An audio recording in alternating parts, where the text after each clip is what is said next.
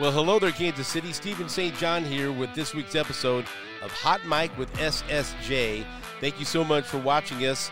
And again, if you're watching us on YouTube right now, uh, be sure to like and subscribe, and you can get alerts whenever there's a new episode of Hot Mic. Uh, and also, you can listen on uh, whatever your favorite podcast platform is, whether it's Spotify, Apple Music, or whatever. Uh, be sure to subscribe, and you can get updated whenever there's a new episode. We appreciate you uh, watching tonight. This is our first show that's going to be live on location tonight. Uh, and so we're real happy to be here at uh, J. Rieger and uh, Company Distillery. Uh, it is an awesome, awesome place to come and enjoy yourself for a happy hour, to have a company event, to have a podcast. I'm enjoying a delicious horse feather uh, from here at uh, J. Rieger.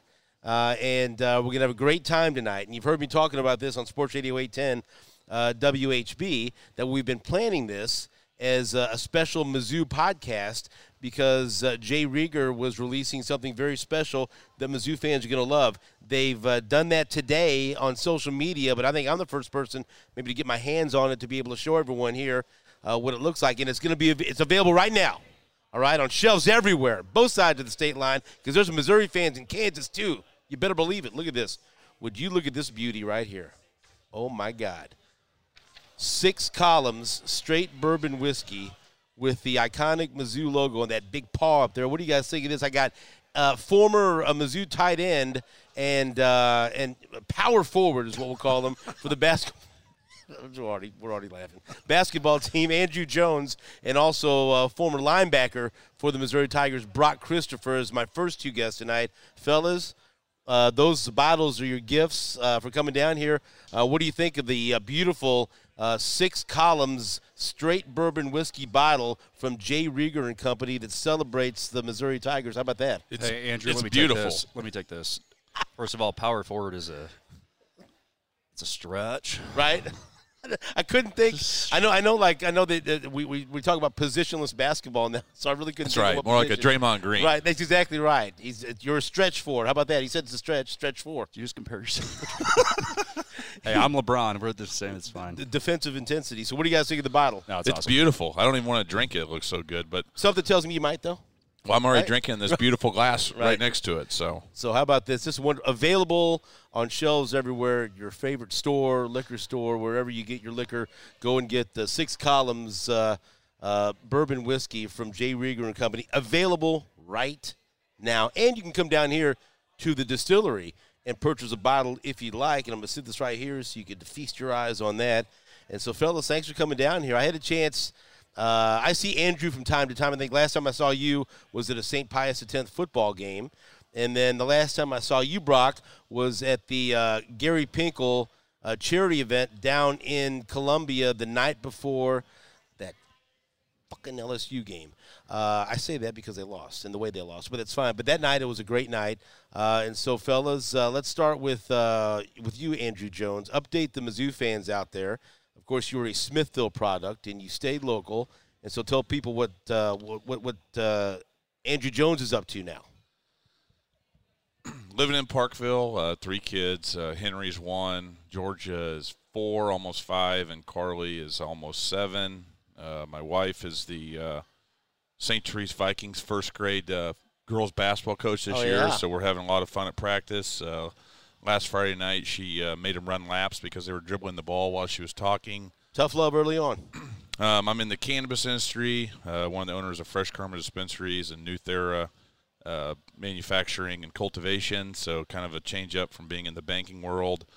Um, while I'm on here, I've already gotten texts, so I've I've got to give the boys at uh, Station 23 over on Independence and Van Brunt a shout out because I don't want to get beat up by anybody. That's right. Um, just enjoying life and happy that our Tigers are relevant in two sports for the first time in you know a really long time. It feels like it is very exciting. Brock Christopher, how things going for you right now, my man? They're going well. So I live in Liberty. Um, I've got an 11 year old son, Kale.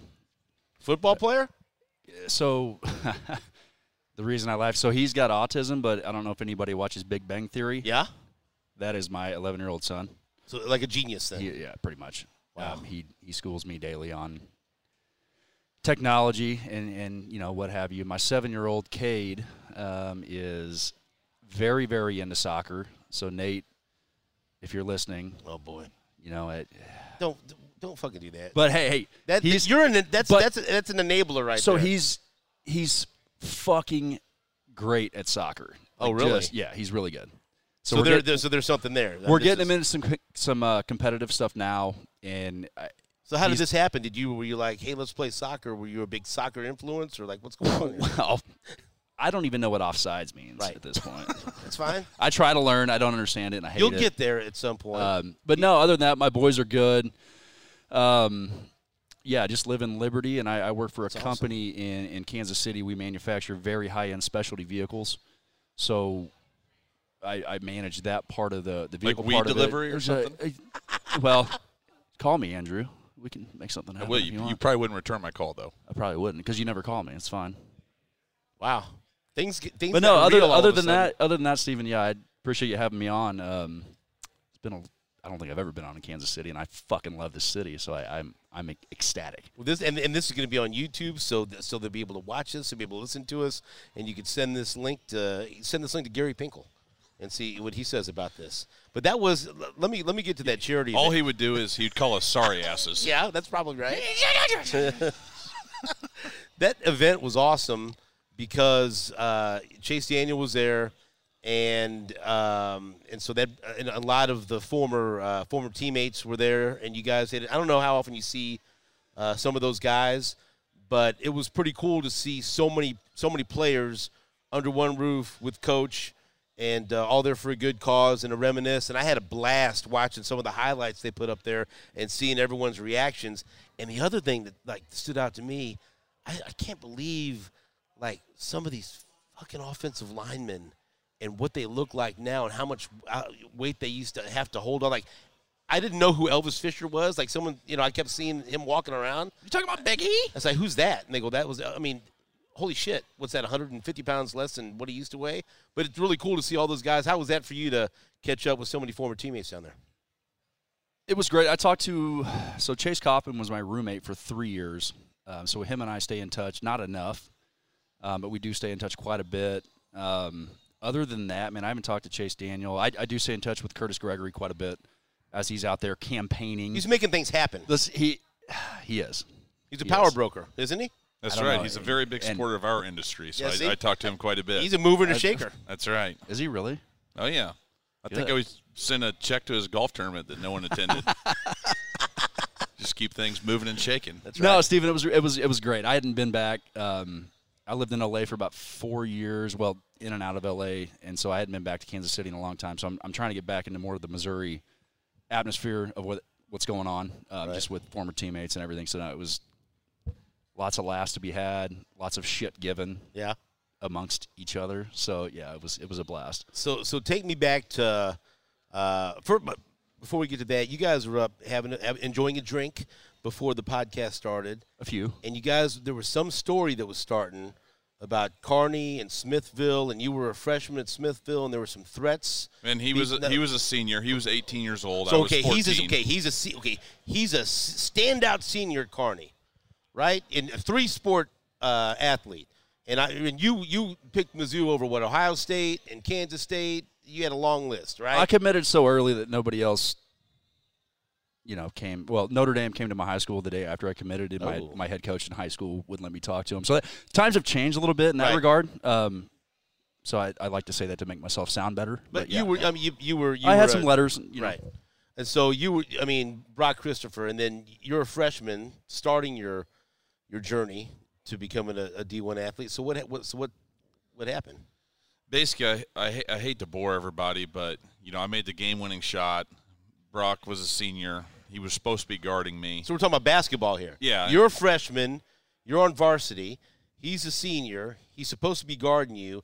And is, is Smith for people? Is Smithville Kearney? Is that a pretty big rivalry? Is there some? Well, they used to kick- Between me and AJ, it was. I mean, they Kearney kicked the shit out of Smithville for so many years, and finally, you know, we we won, and uh, you know, You hit the game-winning shot. I made the game-winning Where was the game at? Smithville or Kearney? it was at Smithville, and Describe the shot. We need to hear this.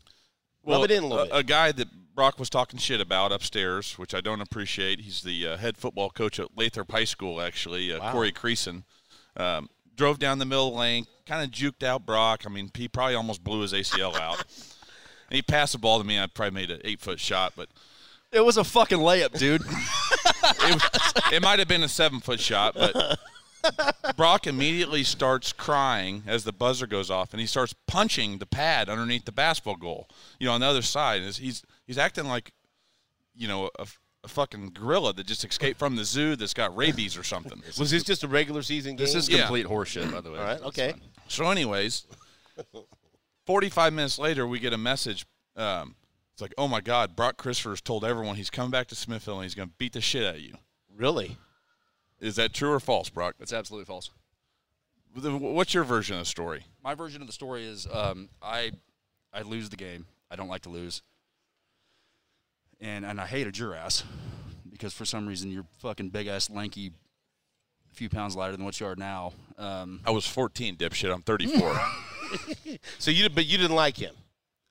No, Okay. I was not a fan. Was there? Was like, what, what was the reason? We never played him in football, like, but we played him in basketball. What two or three times my senior year, freshman year? Yeah. I, I feel like it was two or three. yeah, a couple times, I think. And like he was, he was a hassle. He was Okay. a, he was a fucking problem. So you didn't like him. So it was me and Andrew like on the base, like, and I'm the senior. I'm supposed to be this athlete. And I mean, this is an 18 year old man with chest hair, and I'm 14. I can't Right. grow armpit hair. Right. I think that's debatable, but anyway, no. So we we end up losing. I, I thought Corey had the shot underneath, but apparently it was you. Anyway, I walk into Did you the- cry, though? I did not cry. I walked into the locker room and punched the door as hard as I could, and my coach was like, "Brock, you're like, what? You're going to Mizzou? Stop doing this." I'm like, "I want to." So anyway, shower up, get back on the bus, and we get a phone call in the back of the bus, and I'm furious, and it was like, "Hey, Andrew Jones wants to come fight you." And I'm like. Take me back to my fucking. ni- take me back to my fucking 9150 Mustang. I'm about to scream over to Smith. So someone tells you that, that he wants to fight you. So Yeah. who's did you guys ever find out who was doing this? So somebody was jacking with both of you apparently. Someone's telling you that he wants to fight you, and someone's telling you he wants to fight you. Well, I didn't want to kick the shit out of him because, you know, I, eventually I wanted to go to Mizzou and play football, so I didn't want the future middle linebacker to, you know, be in a wheelchair or anything the rest of his life. So that at that point when you were 14, you knew you wanted to go to Mizzou. Yeah, I mean, I always I love Mizzou. I, I grew up as a Mizzou fan, and um, you know, I someone just called me the other day and like, "Do you remember the time that Brad Smith had that long run? Do you remember what team it was?" I was like, "Yeah, it was Illinois. It was the first game of the season Right. uh, when when he kind of broke out." So yeah, I've I've always watched Missouri. Um, you know, I'm trying to instill that in my kids, and they wonder why Dad's screaming, you know, "fuck" at the TV Right. whenever the quarterback throws an interception to the you Oh, know trust- defensive lineman and stuff like that. Yeah, to a 350 pound defensive lineman for no reason. Uh, and so so so nothing happened then, right? No, uh, nothing happened. Um, I probably just got back to Kearney and revved my Mustang up, and that's about it. When was the next time you crossed paths? drink a each six other? pack of Natty and I have think some the ne- Grizzly. next time we probably. Um, I think next time was probably at Mizzou, because I was like, oh my god, fucking Andrew Jones, he's this massive recruit, right? He's got offers from everybody. I'm like, Four star tight end. I'm like, why the fuck is he coming here? And he got there, and I was like, okay, Andrew's a decent guy, apparently. yeah, this guy he lived above. Uh, him and Coffman lived above uh, Jimmy John's downtown, so that was kind of the party spot. So, regardless if Brock wanted me over or not, I was coming to party because wherever there's a party, I'm going. But then you guys didn't have any problems once you, once No. you got to Mizzou. No. You figured things out. Now he he got a little more mature, and uh, you know I just kept doing what Well, I was the, doing. the the the main thing was I was on the first team for three years, and Andrew's on the third team, so we didn't really play each other that much. It's fun. So so Andrew, so you just keep keep it going. You fucking so, prick. so so you you you said you love Mizzou, right? But was it always for you? Like he, like he said, he committed to Mizzou so early. There really wasn't much of a process. Was was there any recruiting process for you? Was it always Mizzou and that was it? And what, what was yeah, that so? I, I left. Um, you know, I actually left Oklahoma. Oklahoma was the first school that actually offered me a scholarship, and I left. Uh, you know, it was summer camp or I can't remember what it was at Oklahoma. My football coach took me, and uh, I, I told the coach, I'm like, yeah, I'm, you know, I'm, I'm coming. I love it. You know, I'm coming. I was kind of. I got back home, and my mom's like, no, you're not. Um, she's like, you're, you're not going anywhere. That's not, you know, two hours east on I-70. I'm like, all right, well, that sounds good. You know, it was pretty cool for the four-hour drive home, but then I realized, you know, you know, I'm, I'm from here, you know, so I, But you weren't mad that she said that you were good with it. No, absolutely. You know, I, plus at the time, I mean, they had, you know, I grew up watching Rucker and Coffman. I was, a, I was a freshman when Coffman was a uh, It was tight in you. senior, you know, and you know, the best game of my career was my freshman year, and the only reason why I had seven catches was because Coffman literally stubbed his toe in warm-ups, and it was too late to change the game plan. So I mean, they had to keep calling the plays, you know, up at Iowa State. So I, CC, I appreciate you texting me on my birthday the other day, and you know, I appreciate you getting that turf toe um, your senior year, so I could get so I could get in the game a little bit, so I could, you know, get some free beers at the bar, and you know, have some more chicks talk to me. So who who uh, did, did Andy recruit? Andy Hill recruit both of you guys? Yeah, absolutely. Yeah, I'm. He's he's texting me right now, um, making sure there's a uh, censor button on the uh, censor delay Well, on the radio. There's not. Uh, and so, but Andy, for a long stretch, had the reputation of, of being a great recruiter and won a bunch of recruiting battles in the state of Missouri and especially around the Kansas City area. Well, Stephen, I'll tell the story. Um, I think it was it was me and Coffman's f- senior year in high school, and we had battled for the last three years. And like I, again, I must not like many people. I fucking hated Chase. like I, he's the nicest human being you've ever met in your life. Yeah. Like, like us, Kearney and Ray-Pec, he's too nice, actually. just butted heads and butted heads, and like we were always it was always big games, always a game of the week, whatever. And so I will never forget when I got my room assignment in the dorms. It was it was fucking Coffman. I'm like, you got to be kidding me. Right? And so like we go meet Paul and and Chase and Yeah. uh, Cameron and Carson were, God, they were young. And Paul's a nice guy too. Uh, yeah, Paul's I didn't like him either though. Right? He's a time. K-Stater. Like- Did, did he? I'm starting to see the pattern here of Brock not fucking liking anybody. he doesn't get. He doesn't play well with others. And so me and Chase lived in a in a our dorm room. It was maybe I don't know, maybe a twelve by twelve dorm room with bunk beds. You know the desk. You know how it goes. Sure. Was it South Hall? And I feel like we were like, ah, what was the movie? I'm trying to think of where it's like we met. e- Oh, it's Step Brothers. Like we were like, hi, hi. You have to call me Dragon. That was Right. kind of what it was like. like we started hanging out. It, obviously, like we're we've been really good friends ever since. But yeah, he. Um, what an unbelievable player! But that, yeah, I, me and Chase hated each other. Like, or I hated him. I don't know how he felt about me. There's no way he hated you. Coffman doesn't doesn't- dislike he doesn't hate. He's he's actually so nice. He'll text me just randomly like the nicest stuff ever, and I'll be like, Just like motivational, like you know the. no, just like you know, I'm so sorry. I texted you one day late on your birthday. Oh, see, he's a nice guy. I'm like, Christ, you are so you're a lot nicer guy than I am. So if, okay, so if I asked you guys, uh, if somebody asked you, okay, Gary Pinkel, right? What what? How would you describe Gary Pinkel? What was it like to play for Gary Pinkel? you know, I'll, so I actually uh, this past summer, um, I went down to the lake to play golf with uh, uh, Mark Finner and uh, Yeah, my man Mark. and uh, Coach Pinkel, and you know we're we're sitting at the bar and uh, having some drinks afterwards. We're playing down at Porto Cima, and you know he, he was giving us a totally different side that I had ever seen. You know, really just being transparent. Uh, not that he wasn't transparent, but just you know talking you know a different light because I you know I wasn't the player anymore. Even though I was scared at any moment he was going to make me do some up downs or Right. something. Um, and my my buddy Wade went and he was like, God, you, you're terrified of this guy still. I'm like, yeah. I mean, he was he was a CEO. You know, he could cancel you real quick. Um, but I mean, he just look at the record. Um, look at the players that went to the NFL. I mean, look at the success of the players. Um, you know, that didn't go to the NFL in our lives afterwards. I mean, I I would say his track record speaks for itself. I mean, look look at Brock and I. I mean, no offense, Brock, but you're a dipshit, and I'm probably a bigger dipshit.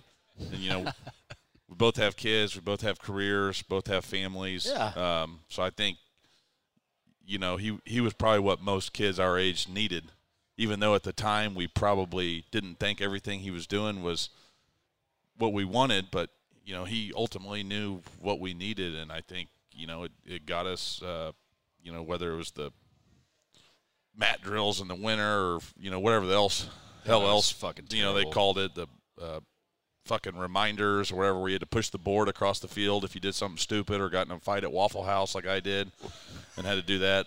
Who did you get a fight at Waffle House with?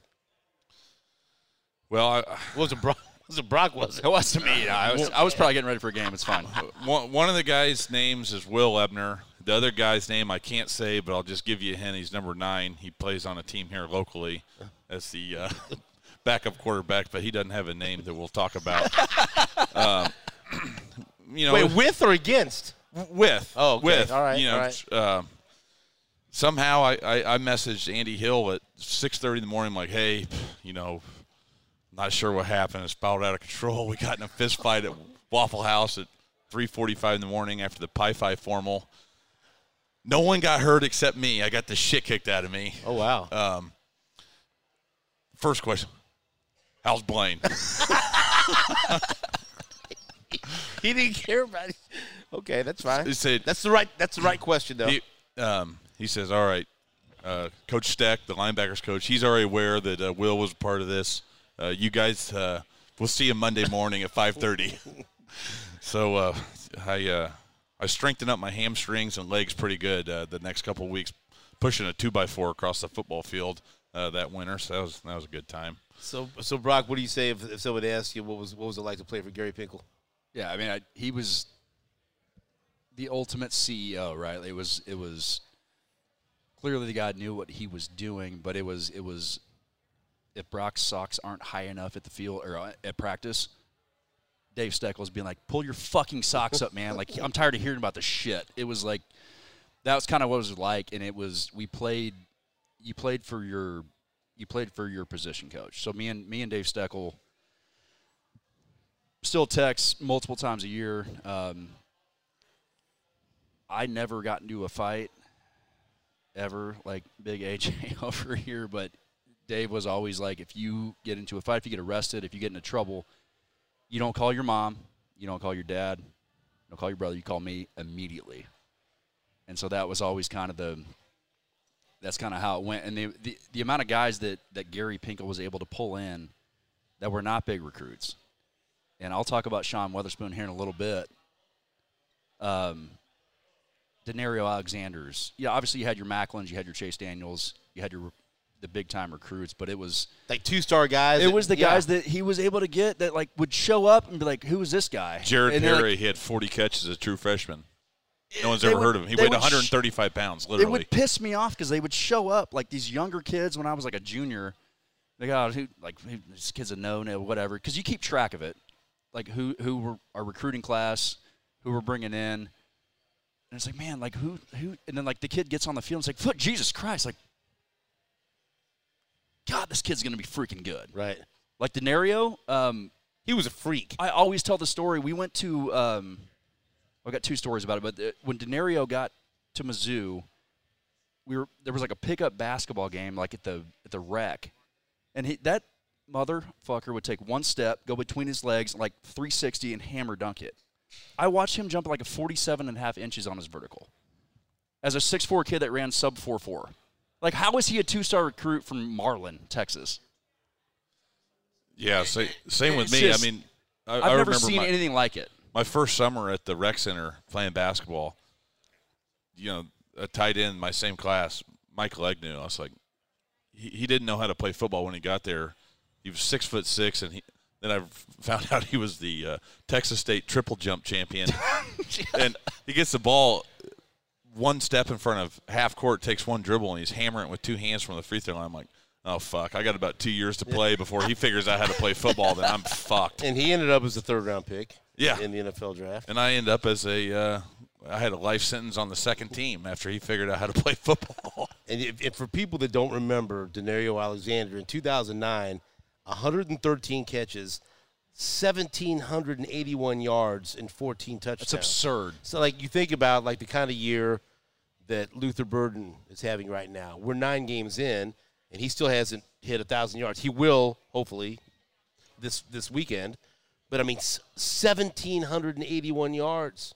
That's unbelievable. And this What is year a- was that, Stephen? That was Oh, 2000 2009. So that was my that was my sophomore year. So that was actually the year that I started all the games, and I'll never forget. We were at K State, and he I, was incredible. I think he had 200 some odd yards, and they were they had this crazy idea.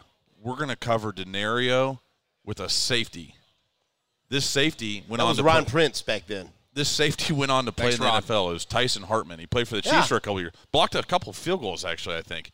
And we are just I mean, he he was just mossing everybody. It was nuts. Um, how incredible. I mean, you could throw him a swing pass, 70 yards guaranteed. I mean, it was just crazy how talented he was and I mean, he was a he was a great guy too. He worked. Uh, Best fucking dude. He, he was. he worked worked extremely hard. People think that it was just all God. Well, it was all God given, but the guy worked hard. He also blew his knee out three or four times. People don't realize that. The rehab, the work that he had to put in, was just insane. And he had some moments in the NFL. Didn't he have over a thousand yards for the Chargers one year?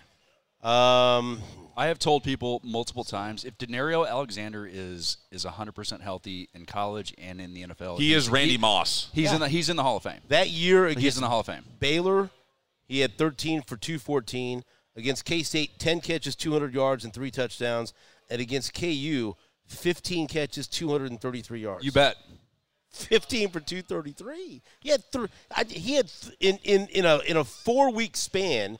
He had three 200 yard games. That's, Can you imagine if someone did that like right now? That's pretty good, right? Well, it's probably it's, transfer. it's amazing. That that's I think that's that's probably the greatest. Can you imagine his NIL money? I mean, I, no, but like Maclin was great. Maclin's probably the best receiver that I've seen in my life at Mizzou. But that was the best year. That was the best single year because what? How could you top that? I mean, what? Speaking of NIL, Brock would have went to Mizzou for a log of Grizzly chewing tobacco, and What would your NIL be right now? What do you think? I mean, two case of Miller Lite, maybe a box of Cohibas, okay, there we maybe go. some Macanudos. I don't know. All right, let's let's talk about a, a, a, a favorite moment. What was the favorite moment of your career at Mizzou? Andrew Jones. Oh, I mean, my, I mean, shit. There's a lot of Individual moment. Favorite play. Favorite. Something I'll you take did. this. I'll take this one first Okay. because you're still thinking.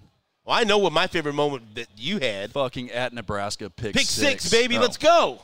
Joe Ganz, I think it was cover three. That was in October. well, I, uh, Steve, I or not two- October, Steve- no 08. Right? It October was of 08. 08. Yeah. It was We 08. It, it was when you put up 50 And you- on the yeah. what was it? 52 to 50 17. roll up there. It's it was it was cover three.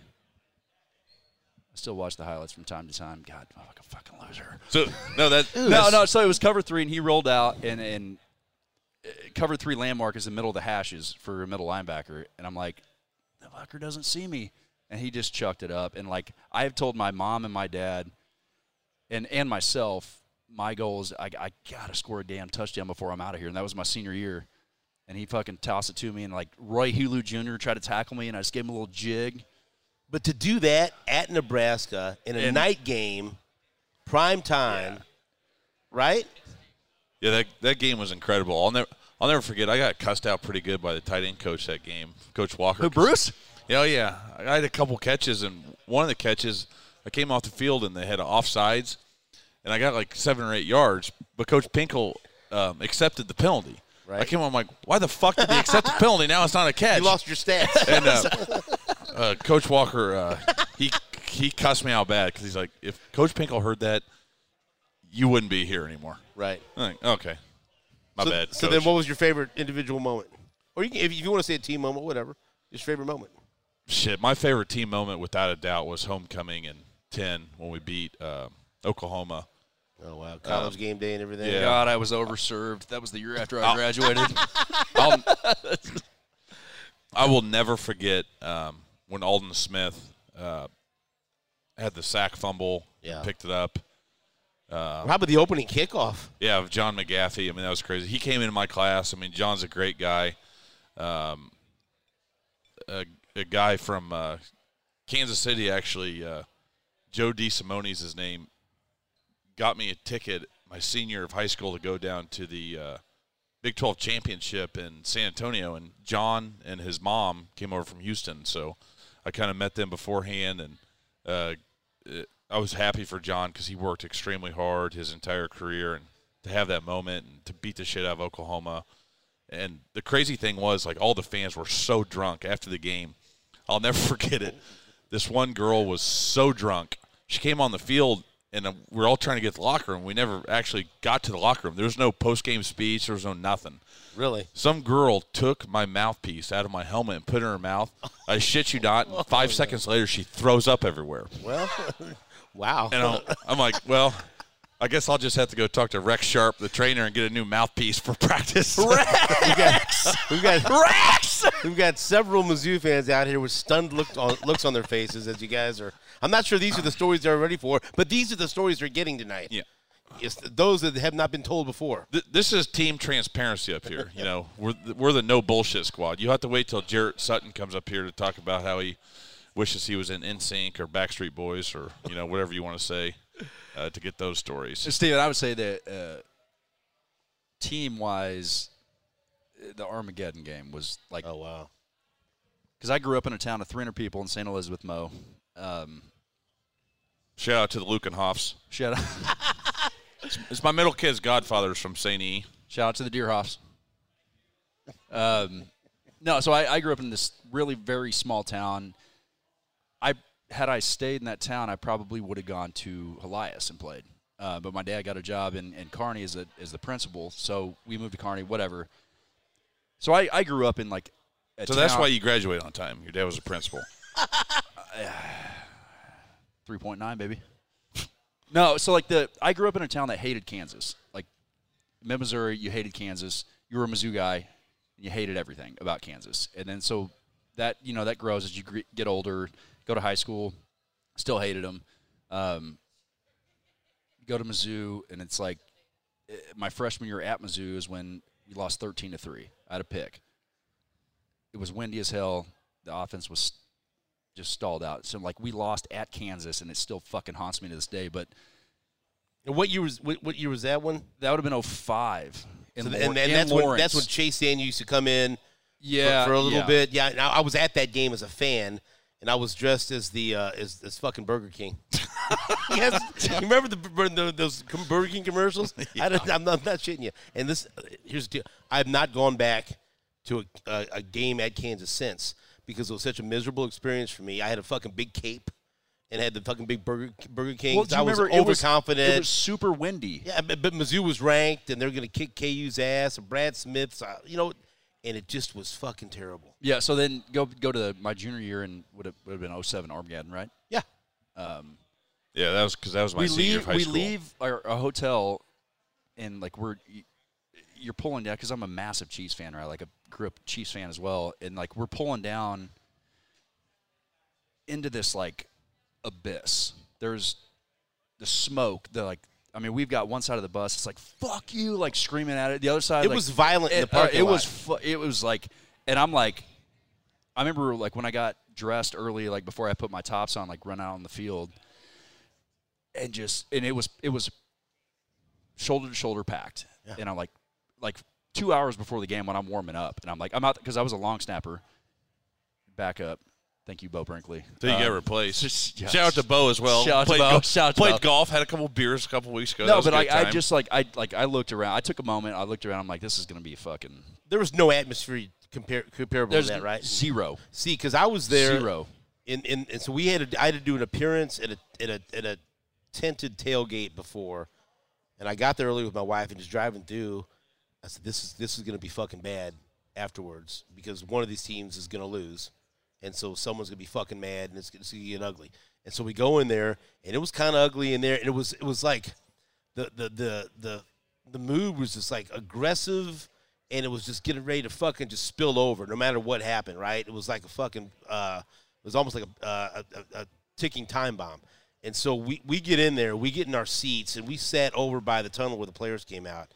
And it was the most stressful game even though Mizzou got out to the big lead but then Kansas started to come back because the whole time you're thinking can't lose this fucking game to Kansas can't lose I, I can only imagine what you guys were thinking It was number four, number two, right? right and battle for number one right and so it was like two and three, I think. I remember leaving the game and shit was on fire, like in the in the parking lot, and people were fucking fighting and people were fucking mad. And, you know, it was just it was incredible. But I'll never forget the in the uh, okay, the intensity.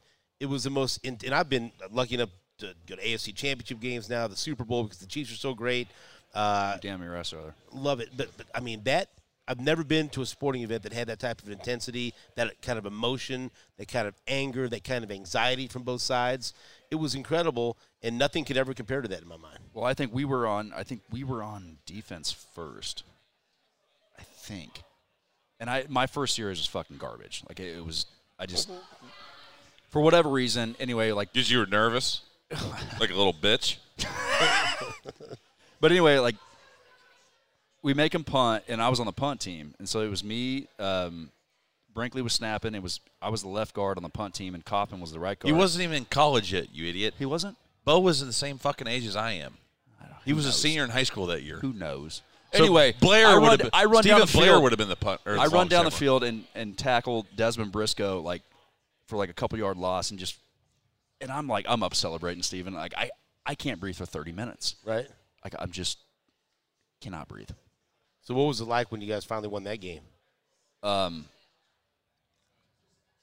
it was yeah, it was incredible because the next day I think it was our banquet or the next something like that. And so No, that is true. The the Sunday after Yeah, the last our- game of the season was always the banquet at that so- hotel there on 70, yeah, so the Holiday Inn or whatever we were hell it is. told during our banquet that is when the rankings came out. Like Mizzou's number one, and it went nuts. Wow. Yeah, it was awesome. That's incredible. So before we wrap up this portion of the podcast, and we're gonna we're gonna rotate in Jarret Sutton, and we're gonna talk with uh, Jarret and Andrew first about being roommates on the road when you went to the basketball team. And then we'll come back because I feel like I need to have Jarret Sutton and Brock Christopher together to hear what you have to say to them because I like it so far. Uh, we mentioned the program now and how nice it is to have a basketball team that has high expectations of what the football team is doing right now. They're seven and two. They just went toe to toe with Georgia, came up a little short. They have a huge game against Tennessee in the battle of top 15 teams coming up on Saturday. You guys have watched enough Mizzou football clearly before you played, why you played, and after you played. And I know that there's we we, we have a an interesting uh, text chain between uh, game day and before the game and after the game. Speaking of that, apparently something you said Monday morning on the radio, I got three text messages from buddies. Actually, uh, guys at uh, Station 23 over there on Independence Avenue said, "Did you say this because he just said this on the radio?" What was it? What did I say? a It was comment, something funny. a comment about maybe the quarterback's a little bit like a poor man's. Yeah, uh, no, Alex, Alex Smith. Smith. No, because it was a good. It was a good point. Because I agree with it. And you know, I because said, Al- you're, you're, I said you're stealing my shit, and I, I, I gave you credit. oh, you did? yeah, All right, Yeah, it's because take that back then. because I said uh, he. I said Andrew Jones made a good point that Alex Smith was a fine quarterback in, in you know in the NFL and for the Chiefs, but Andy Reid realized after that loss in the playoffs to the Steelers there was a certain ceiling. Okay, and that's that's uh, whether he admits it or not. The, the, the proof is what they did. They went up and traded up for, for Patrick Mahomes. Um, and, and, and then you saw what happened the next year against the Titans. Patrick Mahomes got them over the hump. Alex Smith was good enough to get you to the playoffs, win 11 games, but there was a there was a ceiling, right? And so you just made the point that Brady Cook's kind of like Mizzou's Alex Smith right now. Clearly, he's good enough to win regular season games and get to a point, but now the two times against an elite team with the game on the line and the ball in his hands against LSU and against uh, Georgia, we've seen what happened. Um, and it's not and look, and, but that's better than I thought. Brady, I'll be honest, I was wrong about Brady Cook. I was I, I, I wasn't sure that he should be the starter the whole year, and he's proven me wrong. He's had a hell of a year, and if they go out and beat Tennessee, win out and go ten and two, that's a fantastic season. Yeah, without you know? doubt. And you lose to LSU and Georgia, so what? Most of the teams in the in the in the nation would lose to LSU, and certainly Georgia. But now that you've watched what Drinkwitz has, you see what's coming in, you see what's on the field.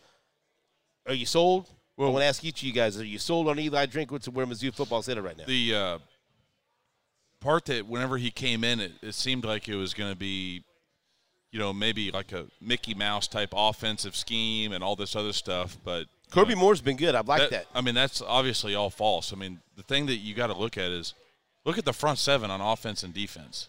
Um, Mizzou has SEC caliber, you know, dogs playing.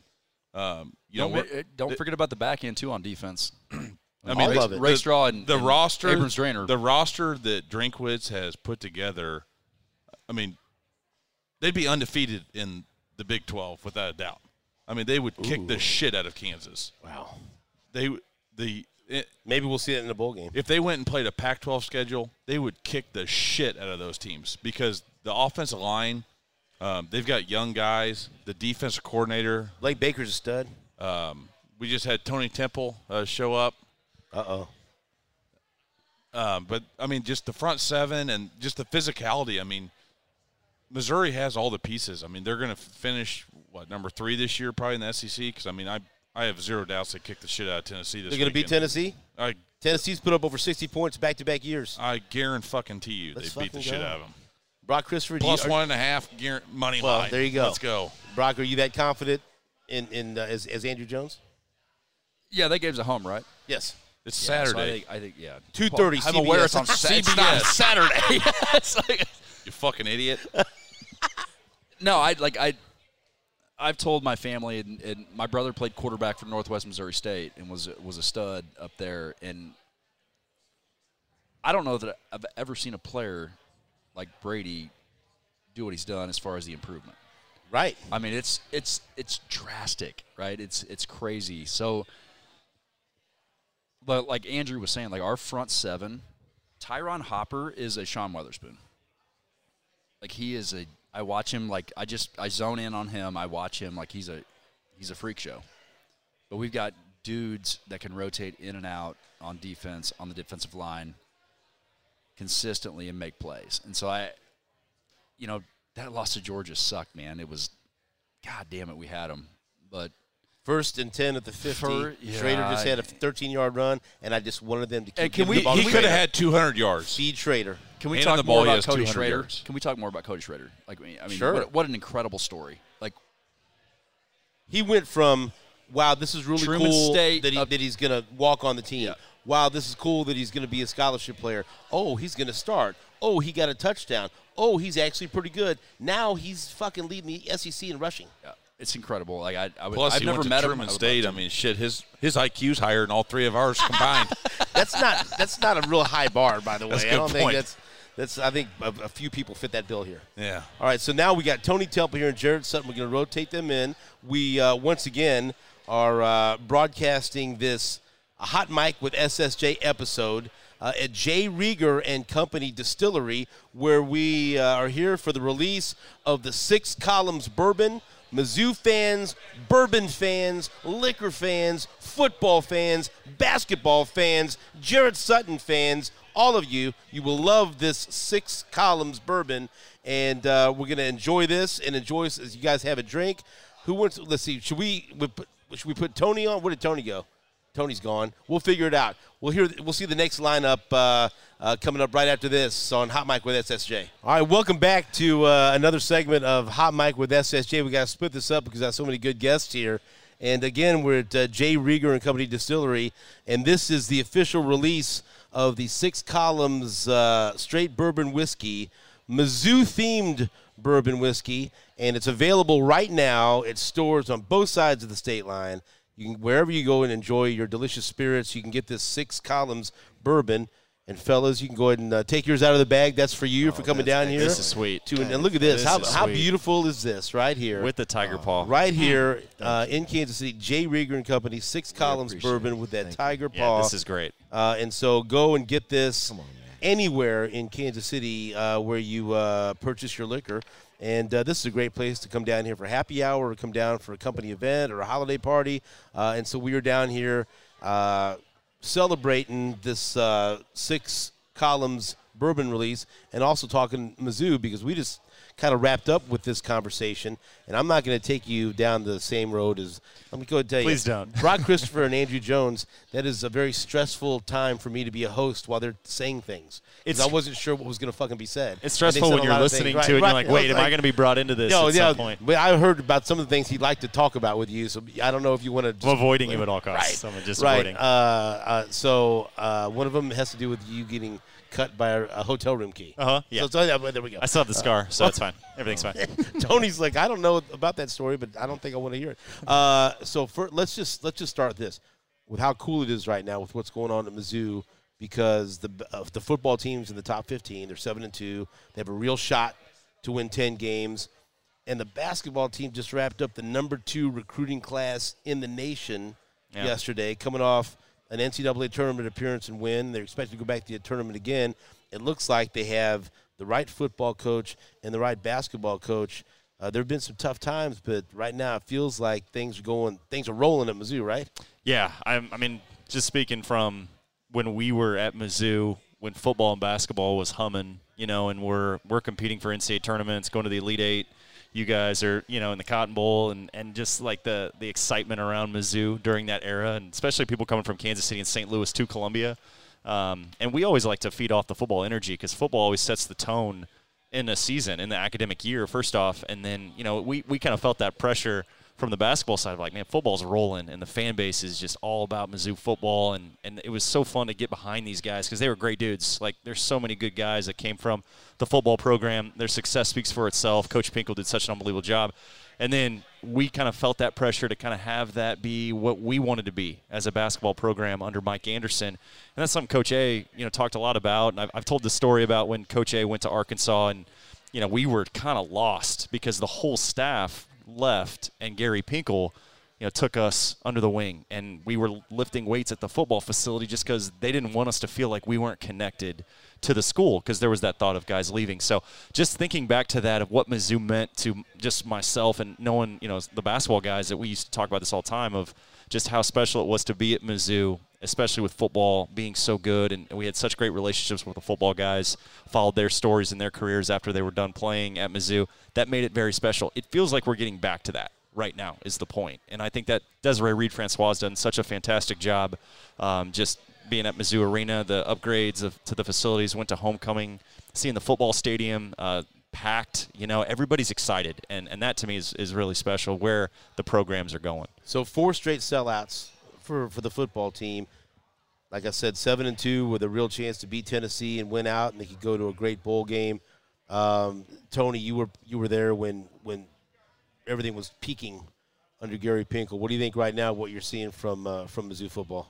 You know, I think I echo the same thing Jarret said. Um, it starts with the administration. I think they're doing a great job, and I think everyone is comfortable in the positions that they're what they're doing. And I think they're returning back to some of their original root things that their core values that they were doing. Whether it's recruiting in St. Louis, um, starting getting more athletes here in Kansas City, and just starting getting the borders again, getting back to some of the root things that we did. And it is exciting. Um, a lot of the returning players have been coming back um, to just be a part of this excitement. The Gary Pinkel event I saw you at, that was great to see so many of your teammates all together. It was, and, and supporting each other still. And, you know, Jeremy Maclin entered uh, the College Hall of Fame that weekend and entered the ring. And again, just integrating our families now and just really being a part of it is really cool to see. And you're right. I'm excited about basketball season. Um, there was nothing more uh, more exhilarating to have both squads just yeah. killing it. Um, it sets the tone for your whole entire uh, college, you know, experience. I don't care if you know if you're an athlete or if you're just a student. If both of those major sports are just rocking and going crazy. Um, you know, it's a it's a different time to be at the zoo. So most of the people haven't had a chance to see it. That you called the game this past Monday, the, mm-hmm. the basketball opener. Yep black seats instead of oh. gold seats. I keep hearing about the light show and the video board and everything.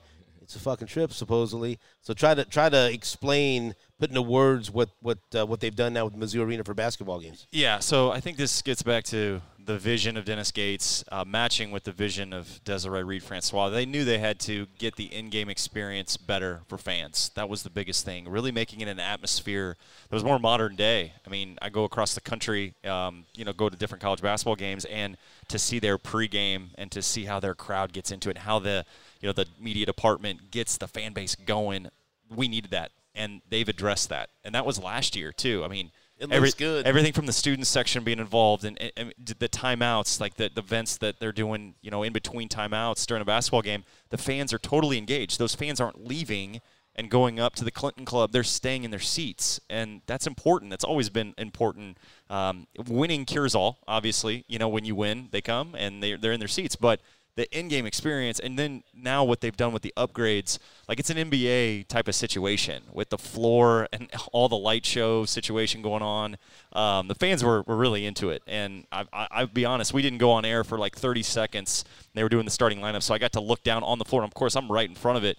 And it just was just kind of it was amazing to watch. Um, and then the, the the actual video board is more of an nba type of style where for a broadcaster, it's great because they have all the live stats going under the arena, and you can see everything. And they actually have like video boards under there, so it's it's just it's so high tech. it's it's like caught up to modern. If you walked into you know uh, you know the the arena in Sacramento you know, it, it's very similar to like how they designed the video board, and then obviously the the floor just um, it like comes out and, and really grips you. It's it's a great way to like kick off a basketball game. Okay, so let's get into some other topics here. So, uh, so Tony, uh, when you were at Rockhurst, you were one of the top recruits in the nation, right?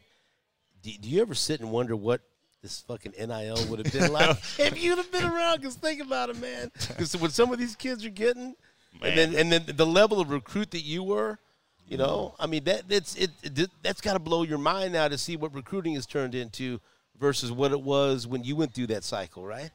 It is, and I, you know what, I, I'll say this, you know, Gary Pinkel and the University of Missouri, they, they really kept a tight grip on it. They weren't playing it, but I can't speak for other organizations. You know, just to think about things were offered back in my playing days. Hold on now, wait a minute. What were offered was amazing, and um, for so many athletes to turn that down, rightfully to turn that down, um, is unbelievable. But at the same time, I think a lot of those athletes, as they look back at it to see what the new era is, it's kind of embarrassing to even think back then what was being, you know, offered for athletes, the opportunity they could have based on what these kids are getting now. And I, I just can't imagine, um, you know, th- that just that's a whole different thought process giving a kid that much money. You, you, I mean, there there had to be some wild offers for you. You know, you know, I just know all I know the school that I attended Right.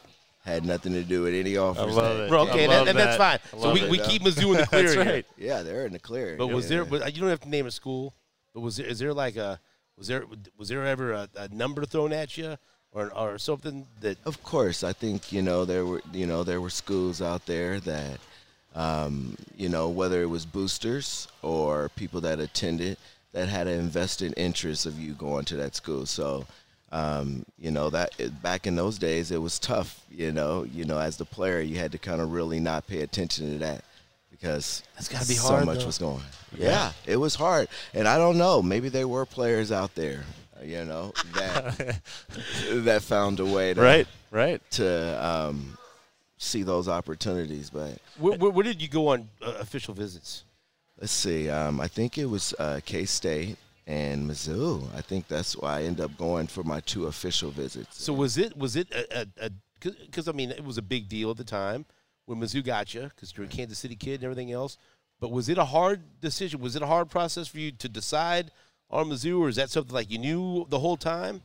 you know, I, you know, I would I would think looking back on it, I never took the recruiting process serious. Um, and it Why just, Well, I just don't think it was. You know, I, think the athlete that I was, or even just in the position that I was, you know, I was focusing on one year at a time. But you dealt with that pressure, not just as upperclassmen, from the time you started playing high school football. Yeah, I mean, you, you were dealing with that for, for a long time. And so it, it, it, I think that thought process for me, you know, like I'm even coming to a realization that, you know, when I was a freshman playing with the seniors, that was my age group that I played with. My development of even my thought process, whether it was in my playing days or off the field, was with 18, 19 year olds at a 14 year old base. That's And just wild, though, and, man. And then if you think about that, once those relationships graduated and they were done, those were my core relationships and then I restart. So by the time my freshman class came, there was no connectivity to that class and my mental capacity was with grown men and grown women and experiences and things that no way that my level of who I was with in my class could deal with. So just always having that type of attention and just having that, you know, experience was crazy. And then, you know, like I didn't I was getting invited to Christmas parties from people that were in your, you know, you know, your entertainment. so I didn't have the experiences that the normal high schooler or even college athlete would have off the field, um, on the field at all. So you're right to think about the entertainment value of the NIL deals now. Oh, my God. And to know that I was already placed in that, whether it was exploitation or whether I put myself into it, it's pretty interesting to know that, wow, you know, yikes. Was it was it hard to deal with all that pressure? Like you said, four, you know, you, you, you throw out that 14 years old. Like my daughters are 14 years old, Yeah. and I can't get them to clean their fucking room. And then you're out there with, the, you know, Rockhurst was the program, and every every all eyes were on you from the time you were 14 and everything else. when you look back at that, it's one thing to deal with that physically, like you said, you're playing 17, 18, 19 year old guys, right? But what was more difficult, mentally handling that or physically? Well, yeah, looking back at it mentally was handled because who can deal with that? You know, I, I come from a single mo- mother, you know, and you know her raising a son that she just essentially wants to stay, you know, healthy and you know stay safe and make good grades so I can have a good life, whether the sports take me anywhere. You know, there's now no leadership of me having any understanding how to deal with this. So you know, my Rockhurst experience is now separated being an athlete and then being a person that has to make good grades. And now you're just, you know, you're subject to just the people that are in there, in that environment. That's why you got to lean on people like Coach Severino. What was he like to play for? Because he's one of the most legendary coaches in Kansas City history. Coach Severino um, takes chances on players that um, he believes in and that believes in themselves. And I think, you know, that's one thing that he has to, you know, be recognized as because there's so many great players that he's inspired and there's so many great players he's really discovered. And that recruiting thing, I think that stuff has just picked up more in the last year or two and that's like from other schools right now. That's not, I don't think that was our you know, our background of what we do. I mean, our reputation carried itself. Like you said, Rockhurst used to be the school to go to. And so playing for him, just it was legendary. He was a good person. He understood things that I couldn't even comprehend. So going back to just what recruiting process was, he kept me as a kid, a 14 year old kid, a 15 year old boy, uh, a 16 year old. He tried to really humble me and not met, let me get ex, you know exposed to all the things that could potentially damage me forever. So you know, I look up. I, I can't. I, it's it's amazing just thinking about what type of character and man he was as a coach and you know, not to mention of the things that he gave me the opportunity to do. So you get to Missouri, you're playing for Gary Pinkel. We had Brock Christopher and Andrew Jones talking about the experience of playing for Coach Pinkel. How was it for you? You're you're you're you're, you're the guy at Rockhurst for four years. Then you get to Mizzou. What was that transition like for you? It was tough, um, honestly. Um, you know, coming into Mizzou, knowing that you know I came with the quarterback with Brad Smith. He's a running quarterback knowing that um, there were some great running backs with Damien Nash, Zach Abron, and seeing that oh, you damn, know, those some names. You know, Good see, backs. and seeing that you know I like I'm a guy that touches the ball 20, 25 times at least a game, and so to know that to truly want to not only be a team player, but to put on from my city in Kansas City, like having my name on that board, that big board come on, you know, and saying it's from Kansas City, that means something from somebody that's from here. And so, you know, to have a transition going into all offense, um, amazing offense of just passing and just having to change the whole thought process of what I was going to be as a player, as an athlete, as a teammate, you know, that was tough. It was a distrust for a while I would say, with the University of Missouri and my relationship with them. Because you're right, I wanted to touch that ball 25, 30 times. As a matter of fact, I was number two behind Adrian Peterson. So to watch what he was doing his freshman year and me not have the opportunity to go touch the ball and do that, that was tough. So, you know, I I love how everything turned out because of the biggest experience. I learned how to be a team player. You know. So, so all the years I've known you, we've talked. I've never asked you this question, so I'm, I'm oh curious. Oh what goodness. here we go. He, Oh he wants to my take the mic. microphone off. It's hot again. One of the most the, one of the most controversial moments of your career was when your red shirt got yanked as a true freshman. Right? And and so then in the business that I'm in, people debated that, well, why did they do this? Should they have done that and everything else? And that was and you're talking about 2004. That was still the time when Coach Pinkel kind of on the hot seat, still hadn't won everyone over yet, right? Yeah. Because in 05 is when you guys won the Independence Bowl, and then 06, you know, Chase takes over, and then it's on. What what what, what was that? What was your recollection of that, and how you were involved? Yeah, you know, first of all, I appreciate. You know, I don't think. I don't know why you guys think these players can remember all these damn stories back in the day. So I'm gonna just, I'm gonna say, especially these football players. So straight up, you know, I'm gonna try to put it together. But you know, what I do remember, um, I did not want my red shirt to get pulled because we were too far in the season. And again, I was emotionally invested of wanting to play from the beginning of the year. I, I wanted to play the first game, second game, third game, right. fourth game. Why am I not playing? I was inviting my whole entire family every single Oh, week shit. to come out, and then they would not play me. So the disappointment each and every week of them promising me that I was going to play, and then I did not play for whatever reason. And then for my red shirt to be pulled in the way that it was, um, and then me not emotionally not you know wasn't ready to play.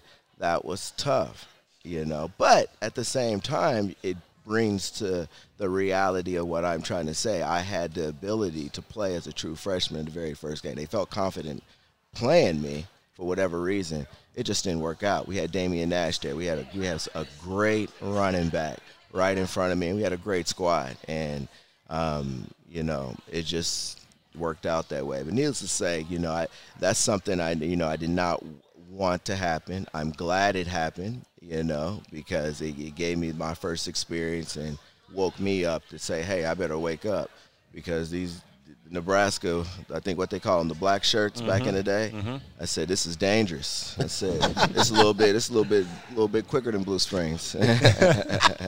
Uh, And so that was your first game, but then your last game, 281 yards and four touchdowns in the Cotton Bowl hmm. against Arkansas, and you were inducted into the Cotton Bowl Hall of Fame. That's crazy. Big time. I mean, like, like th- this is still somewhat new, so I don't know how many times you've been interviewed about it. You were inducted into the Cotton Bowl Hall of Fame.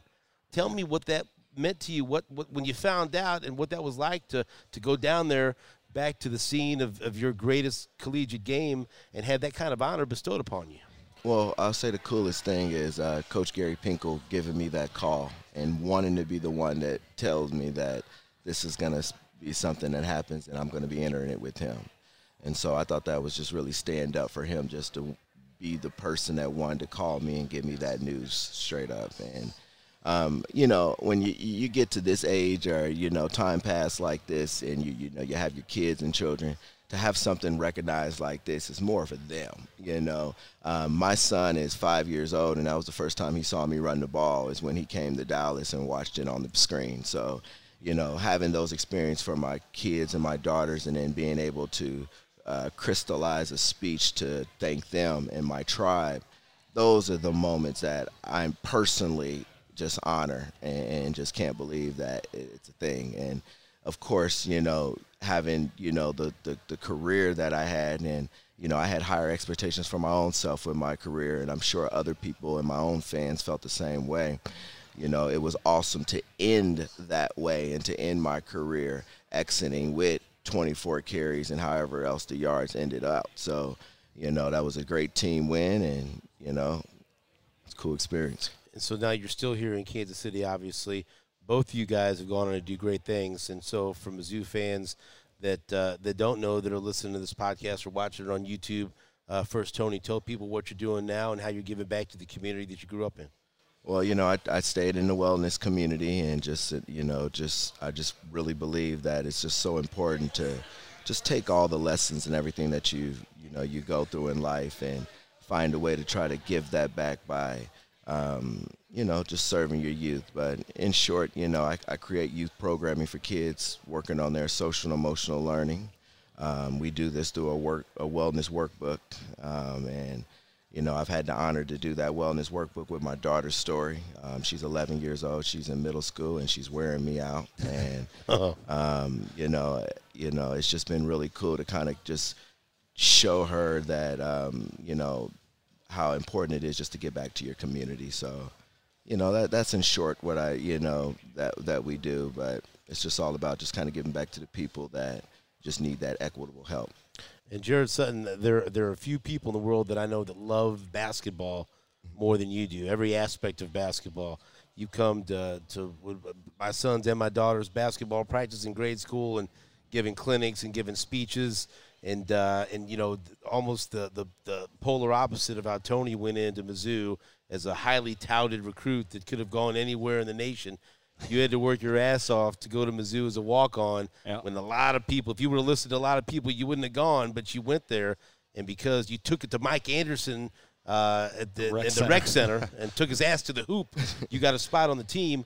Uh, but now you've parlayed that into becoming uh, an NBA scout and, and working for the New Orleans Pelicans and following your dream of basketball. So tell people what that's been like and what you do and and uh, how you've stayed in the sport that you love so much. Yeah. Well, first off, I just got to say, when I was in high school, Tony's a little bit older than me, but there was a Friday. Why, why, why do you got to say that now? Come on. Just not, but not by much. hey. Not by much. Because I, I, I was a, I think I was a freshman in high school, and uh, I mean Tony Temple was the the talk of Kansas City, and uh, me and some buddies were like, we got to go see Tony play. Like we need to go see him play. in high Everyone had to go see him play in and, high and- school. And I remember like sitting at Rockhurst, and I went to Oak Park, and man, I like those memories like are coming back, and just to share this moment with you, man, it's you did such a great things at Rockhurst and the legend here, and then went on to Mizzou, and just hearing your story is great. So it's that I have to say that while we're sitting here, but I appreciate you allowing me the opportunity though. Like yeah, with my my time at Mizzou and how I got kind of got on the basketball team, it's definitely a wild ride. Um, I I got done playing at Oak Park. Uh, was, you know, solid high school player. I was probably going to go Division two, and uh, both my brothers had gone to Mizzou, and I knew Columbia really well, and I really wanted to be a Tiger. And uh, I probably, you know, at 17, 18 years old, uh, was a little bit naive and thought like, well, I'll just walk on. Like, you know, I, there's got to be a chance I can walk on and go through the walk-on trout, not realizing, you know, how difficult it is just to go through a walk-on tryout and make it. Um, and so I go to Mizzou freshman year, um, tryout. They didn't keep anybody, and they weren't keeping anybody. They didn't have any roster spots. So there you go with my just being naive and not understanding like there's no way I was going to make it. And so I thought, well, I'm going to come home and I'm going to go back and play Division two basketball. I had uh, Northwest Missouri State, Washburn, uh, Central Missouri, and then Central Arkansas was the only that's the biggest school that really was interested in me. Um, and I was just a shooter. Um, you know, I, there was there was that was my role, and, and at that time, like it was this evolution to really trying to identify shooters and guys that could come in and shoot the ball. Um, so I went to Northwest Missouri State, and it was probably like February of 2008, um, and I, I, I just I moved home. I was working out every single day with my AAU coach twice a day, um, and I was looking for an opportunity. And I go to Northwest Missouri State and played probably the best I've probably ever played. I would say like it, I was playing in a pickup game with their team, and afterward their coach was like, "We have a spot for you." so I get in the car with my parents, and I could tell like my mom. My mom was like, you know, are, my mom went to Northwest Missouri State for the record, and she's like, "So you're, what are you thinking? Like, how, how's this going to go?" And I said, "I think if I did this, I want to try it again and see if I can go to Mizzou." And as a parent, I'm, I'm assuming she's thinking, "You just left Mizzou. Like, what? You know, what are we doing Yeah, here? what's You- wrong we need we you?" need you to get your Right. academics, and you know, we need you to find like your, you know, what you want to do." And um, it was a very very stressful, tough time, and I ended up going back to Mizzou. And the first day, I or it was first week of school, I was in the rec center, and I was the only student in there, and I saw a group of professors playing pickup, and then I noticed Mike Anderson was playing. Didn't think anything of it, and and they had a guy get hurt. They had a professor get hurt, so they only had nine and I'm running wind sprints on the side, and like just I, I had class in like an hour. I was just killing time, and they're like, "You gotta, you gotta jump in. Like we need, we need a tenth. And so I jump in, and Coach Anderson guards me, and I guard Coach Anderson. We played for two hours, What happened? and just went at each other. Um, like elbows? he's he's good, right? He played in college. Yeah. I mean, he's a, he at that and at that point he was in his mid 40s. He could still play. Right. I mean, it was crazy. I'm like, dang, Coach Was there A's got serious game. Come on. I mean, he he didn't know me. I mean, it was it was a, like the first time, and I shot the ball really well. And at the end of that first time, they're like, "Hey, you should come back and play again." And I'm like, "Okay, well, I need to do this. Obviously, if Coach A is going to play, this is my best chance to kind of get looked at." So I come back the the next. I think it was the next. Uh, it, we played twice a week, so it was Thursday, and there was this play where. Co- I, I deflected the ball away from Coach A, got a steal, and he didn't like that. So I, so I go down and I go to shoot a layup, and he absolutely like he put his elbow right in my side and threw me. He's so strong, like deceptively strong. We talk about this story all the time. Mike Anderson But knocked the Mike shit out Anderson of you. threw me. And so much that it was so bad that I flew and I like landed on my head on the other side of the court. And these professors were like, "What are you doing?" You know, like they were like looking at Coach Anderson. Don't steal the ball And I knew, I knew in my mind, I'm like, he's totally testing me right now. There's 100%, he's testing me to see how I'm going to react to this. So I stood up, I walked right to the block, and then we we were checking up, and he leaned over to me and just slapped me on the side of my hip. And I, I knew, like, I, knew, I, I knew he was just trying to test me. And we went back and forth, and I went right at him the rest of the, rest of the day. And then we played for two more weeks, and I still was nervous, though. I'm like, I- I mean, I don't know what's going to happen. They do have a walk on tryout. I don't know if they have any roster spots.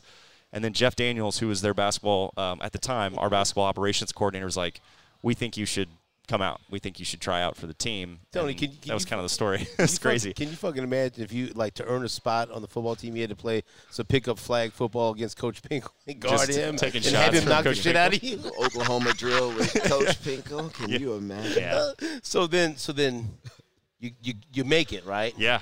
But but something happened early on, with with with now who's a, a dear friend of yours, Uh, Kim English, Well, no, Laurence Bowers. Laurence Bowers. You want Yeah. to tell that that story? Is this the You- shoe? Is this the shoe story, or is it what's which Or story? what happened in practice? The the, the bad one, The bad the practice. him getting hurt.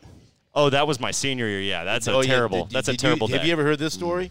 No. I never see until you told me. The, I never, I never heard. I'm just trying to find different stories that Yeah. other people haven't heard. Yeah. Tell the story about Laurence Bowers. So, senior senior year, Frank Haith's first year. Um, there was a lot of unknown going into that year because Coach A had left. I think our I think the fan base was kind of like, well, we'll see what they do, what they do this year. It's a new head coach. No one- Nobody knew no who one knew who the fuck Frank yeah, Haith was. exactly. Nobody knew who Frank Haith was. was. Like, that was a big, I mean, big part big of it. answer. The, Mizzou's hired Frank Haith, and it was like, what? Who yeah. that? But the the excitement of going to the Elite Eight our freshman year, and then we had a disappointing end to my junior year when we got knocked out by Cincinnati in the opening round, and we lost like I think it was four of our last five, and we had a lot of issues going on. That was probably the toughest time in my four years that we had, where we were we were sideways. There was things going on with Coach A, and you could feel it. It was just it's hard to describe. There was a lot of tension. Um, everybody knew it, and there, we knew there was going to be some serious changes. And I didn't think at the time, though, in the season that Coach A was leaving. I did not think that at all. I started to think that once we made the NCAA tournament, and then there was some things taking place when we were in DC getting ready for the NCAA tournament. But fast forward to we hire Coach Haith, um, really like grueling kind of off season um, going into the summer and going into the fall. But we get ready to practice. It's like maybe two weeks before the season starts. And Laurence Bowers had like a wingspan. You could throw the ball anywhere, and Laurence could go get it. You know, like he dunk balls, lob, threat, all that stuff. And we were we were playing in a pick pickup run. I caught the ball on the on like the short corner baseline, and he's running rim running right down the lane, and he's got a step on Ricardo. And so I try to lob it to him to go get it, and he like came up like a little. He was kind of hobbling down. He went to go grab this ball. It was very awkward. Lands, and that's how he tears his ACL. Fuck. That and and I at the time I thought, and Laurence was tough as nails. Like he played through injuries. I'm like, oh, I think he'll be fine. And then I realized like he's not fine, and it was awful. We were roommates. Like he's one of my best friends. He was groomsman at my wedding, and like we he jokes with me You're- now. you're but at the godfather to his child. But the, at the time, that was one of the worst feelings ever leaving the facility because I thought like not only was he such a huge part of our teams, but he's a senior with us, and like we're gonna graduate together. It was the whole thing, like our class staying together, and that was kind of a big deal with Marcus and Kim and Laurence, and st- like nobody was leaving.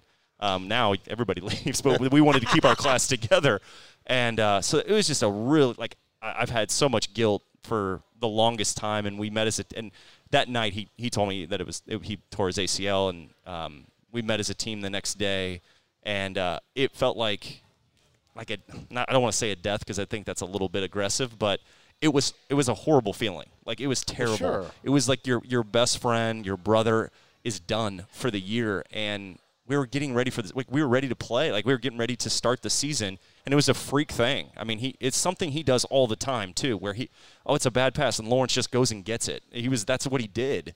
Um, and he gives me a hard time now. He's like, "Yeah, you, you know, you tore my ACL. Thanks, man." And, uh, and I'm like, I, I always still feel kind of guilty about it, but uh, it was a freak freak thing. And but it ended up like Kim played the four that year, and it changed everything of how we played. And I think it's why I mean Laurence would have definitely helped us. We needed depth. We were so thin. So to say like, oh, would you have been really good if if Laurence was playing at the four and then Kim was back to the three? I still think we would have been a really good team for Coach Haith because we needed the depth, but Kim at the four was a problem for everybody, and I think it's a big reason why we won 30 games that year. And for depth, they had to go get the fucking guy like Andrew Jones. we'll, we'll talk. We'll talk to him in a little bit. That's Yeah, a whole right. nother bag. Yeah, of, well, yeah, we'll it's find a whole other bunch Okay. of worms there. And so then fast forward now, working for the, uh, for Yeah. the New Orleans Pelicans. You're doing what you want to do. Yeah, it's a my dream job. I mean, kind of similar to how I made the team at Mizzou. Like, you know, I had to go the unconventional way. I worked in the D League right out of school. Lived in Santa Cruz. You stalk people in hotel lobbies. I lived in a hotel Right. for about six months. It was rough, um, but it was part of the internship. Uh, so they put me up with the team. It was great. Uh, we had Seth Curry, uh, Steph Curry's uh, brother, uh, Michael Thompson, Klay Thompson's brother. We were a really good team actually that year. Um, learned a ton. Uh, got into player personnel and loved it, and I knew that's what I wanted to do. By the way, look how menacing Andrew Jones. I know. Is I'm just waiting for him to say. I know. It's, he it's- wants to say I'm something. Try, I always try to like just. To you won't even make avoid eye contact It- with it him. looks like and that was your roommate on the road, right? Yeah, There's like some animosity here that I don't know what's going like, on. oh, God, what We'll did I do? So go ahead. I'm So, sorry. um, so there was a guy, Brian Scalabrini. I don't know if anybody knows, but Oh, yeah. Brian was uh, the Red Mamba, if you will. Um, the the, the mon- Andrew knows Right. um, But anyway, he was on our staff. Uh, he's the only assistant coach in NBA history to get demoted by Mark Jackson Wow. to Santa Cruz, and. It ended up being a blessing in disguise for me because uh, I got to know him really well, and he's like, look, if you want to go do this, do not come back to the G League. You're going to get pulled in here. And if you stay here, you're going to get stuck here. And he was right. And at the time, the SEC network was launching, and they needed a color commentator for Mizzou basketball, and they couldn't find anybody. And Ben Arnett was like, you have to do this. Like, we need, we need somebody. And I had no broadcast experience at all but you had the hair. but I had the but I had the hair. Um, and so Ben, Ben was like, "Yeah, you got to, you know, you should do this." And so I got into that. I started meeting a lot of coaches. And You're great at it, by the way. well, thanks. I appreciate it. I it's, agree. uh, thank you. You. Appreciate it, man. Um, yeah, it's it's I, I love it. It's my way to give back to the program. But but long story short, Scalabrini was like, you need to get if you want to get into player personnel, get out, start meeting people. I met a bunch of different coaches. Uh, Coach Anderson was a huge help. Coach Haith was a huge help. But got to meet Trajan Langdon, former Duke Blue Devil, and I've worked for him ever since. And he's our general manager in New Orleans. So it's kind of all come full circle. And if you uh, if you're a basketball nerd, uh, Jarret and I do uh, a, a, a podcast all about basketball, high school, college, NBA, uh, House of Hustle. That's brought to you by Charlie Hustle twice a month. You can watch it on YouTube, Spotify, whatever. We had our first episode drop yesterday, previewing uh, Mizzou, K State, and KU, and so. Uh, we'll do that twice. We're going to have Sophie Cunningham on there. Yep. We're going to have uh, Phil. Phil Phil. Pressey, who's on the Celtic staff, uh, and so you can watch that or listen to that twice a month. Yep. Jarret Sutton. We're gonna we're gonna now back back like in your basketball days. We're gonna rotate someone in here now because there's a different people that want to be on with, with Tony Temple. That's right. All right. I, am I'm honored that I get to be on with Tony Temple first. and it me seems like that. it seems like Andrew Jones is beckoning you. I think so he's mad at me because things. of that. I think he's Okay. like, wait, how does Jarret get this? Go settle something right now. Somebody bring my dad over here. Steve St. John Sr. He's going to act like he doesn't hear me. Get over here. Come on. Okay, now you hand your microphone Gotcha. off to Steve St. John Sr. We'll figure this out. This is going to be a little bit of a reunion, Tony. And I know you probably got to run, so we'll let you go. But I wanted to. This is a special uh, on-camera reunion. As Tony Temple says goodbye to Jarret Sutton. Don't look at me like that. Come on. Oh man. Well, yeah, right. Oh man's right. And Tony doesn't know if he wants to stay on this podcast right now. Come on in here. This is my dad, Steve St. John Sr., who's a regular guest on uh, Hot Mic with SSJ. Now get this on here. Get the headset on. Okay, now we have a mini reunion here on the air with uh, Tony Temple and my dad, Steve. my dad's already pissed off. Steve St. John Sr. And the way I say this is a reunion, back in 2013, can't even talk about it without laughing. Back in 2013, we, we come up with the idea that we're going to drive to Atlanta because Mizzou made the SEC championship game. And in theory, it was a great idea. It really was. I had access to the tickets. I'm all fired up. And so it's going to be me and my two sons and my buddy Sam, who's here. Uh, so this is a reunion. And then, uh, and so then, uh, I, but I really, I, I don't like to drive, right? It's a long trip. And so I'm talking to my dad on the phone, and my dad said, "Well, I'll drive you guys. I'll go. I'll, I'll go down there." Uh, I said, "Okay, I'll get you a ticket to the game and everything else." So, and, and, and you're not the biggest sports fan, but you wanted to go because you like you're you're a great wheelman. You like to hit the road. You like to be out there. right. Uh, and so he agrees. And then a couple of days before, so this is already going to be a disaster. The group that we have right now between my two sons, me, my dad, and Sam. And so then you call me and you say, "Hey, are you going to Atlanta?" going to Atlanta? I said, "Yeah, we're going." He goes, "Can I get with you?" I said, "Yeah." Ride down with us. I said, "I'm just going to tell you right now." My dad's gonna be with us, so this will be somewhat of a different kind of trip. So just be prepared. And you were, I remember you was like, "What do you mean?" I go, I, "There's nothing I can say to to explain what I mean, but just just be ready." And so we all pile in. We take my wife's car, which is like a Taurus X kind of SUV, whatever. And so, luck would have it, it's one of the worst fucking ice storms that In the I- history. in the history of anything. Right? We drive through, we get to Cape Girardeau, and the entire town is fucking shut down. It like it like seven o'clock, seven or like a Friday night at seven. There's nothing open. One thing that's open: Steak and Shake. So we get the Steak and Shake. We go in there, and we're just happy we found something Steak and Shake, right? And we were just starting to get into the bad weather, and we're thinking, you know what? It'll blow over. By the, we'll drive out of this thing, and it's not going to be fucking bad. So we get in there, and I'm having my dad drive, and we get a little bit outside of Cape Girardeau. And my dad, you have to understand something. My dad won't function, can't function without coffee at all times. He needs coffee every fucking hour, right? You got to have the coffee. so we go into this shitty little gas station, and there's no coffee, and he's fucking hot. He goes, I got to have coffee. And so, uh, so I think my buddy said, maybe it might have been you. You said, well, what about an energy drink? and so my dad had never, so this is, my dad had never had an energy drink before. You never had one, right? And so he, but see, he just doesn't get a fucking like a normal Red Bull. He goes and gets Some- this some- double giant like so like high octane, you know, fucking plus. you know, gas fuel or whatever, something that you sh- no one should fucking I could have drink. drove to California. he, he gets it right, and and so I, I, I, I we, we get it. We walk out there, and I look around, and I go, "Where's the energy drink at?" And he goes, "I fucking drank it." Mm.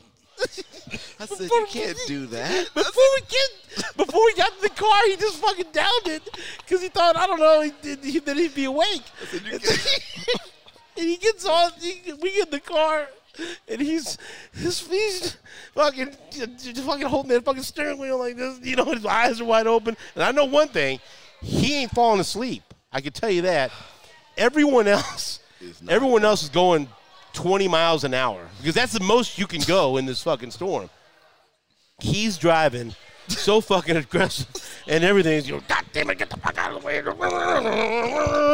And I'm looking around, I'm thinking, you know what, if this is it, if this is the way we go, this is a hell of a story. you know, whatever. I mean, do you do you remember that? Do you remember we and, and he even said he goes, I can drive to California and I'm fine. We don't we don't have to stop and go nowhere because we are gonna stop and get a hotel. He didn't want to. No, he was get- no. No, no, this it's fine. This you're okay. It's hot, hot Mic. And so, what, what what is your recollection of that? Because it was a very. Uh, I was a we- safe we- driver. well, we, I don't know if that's. There was a lot of curse words. There was a lot of accusations of threats. What did you What do you remember about that part of the trip, Tony?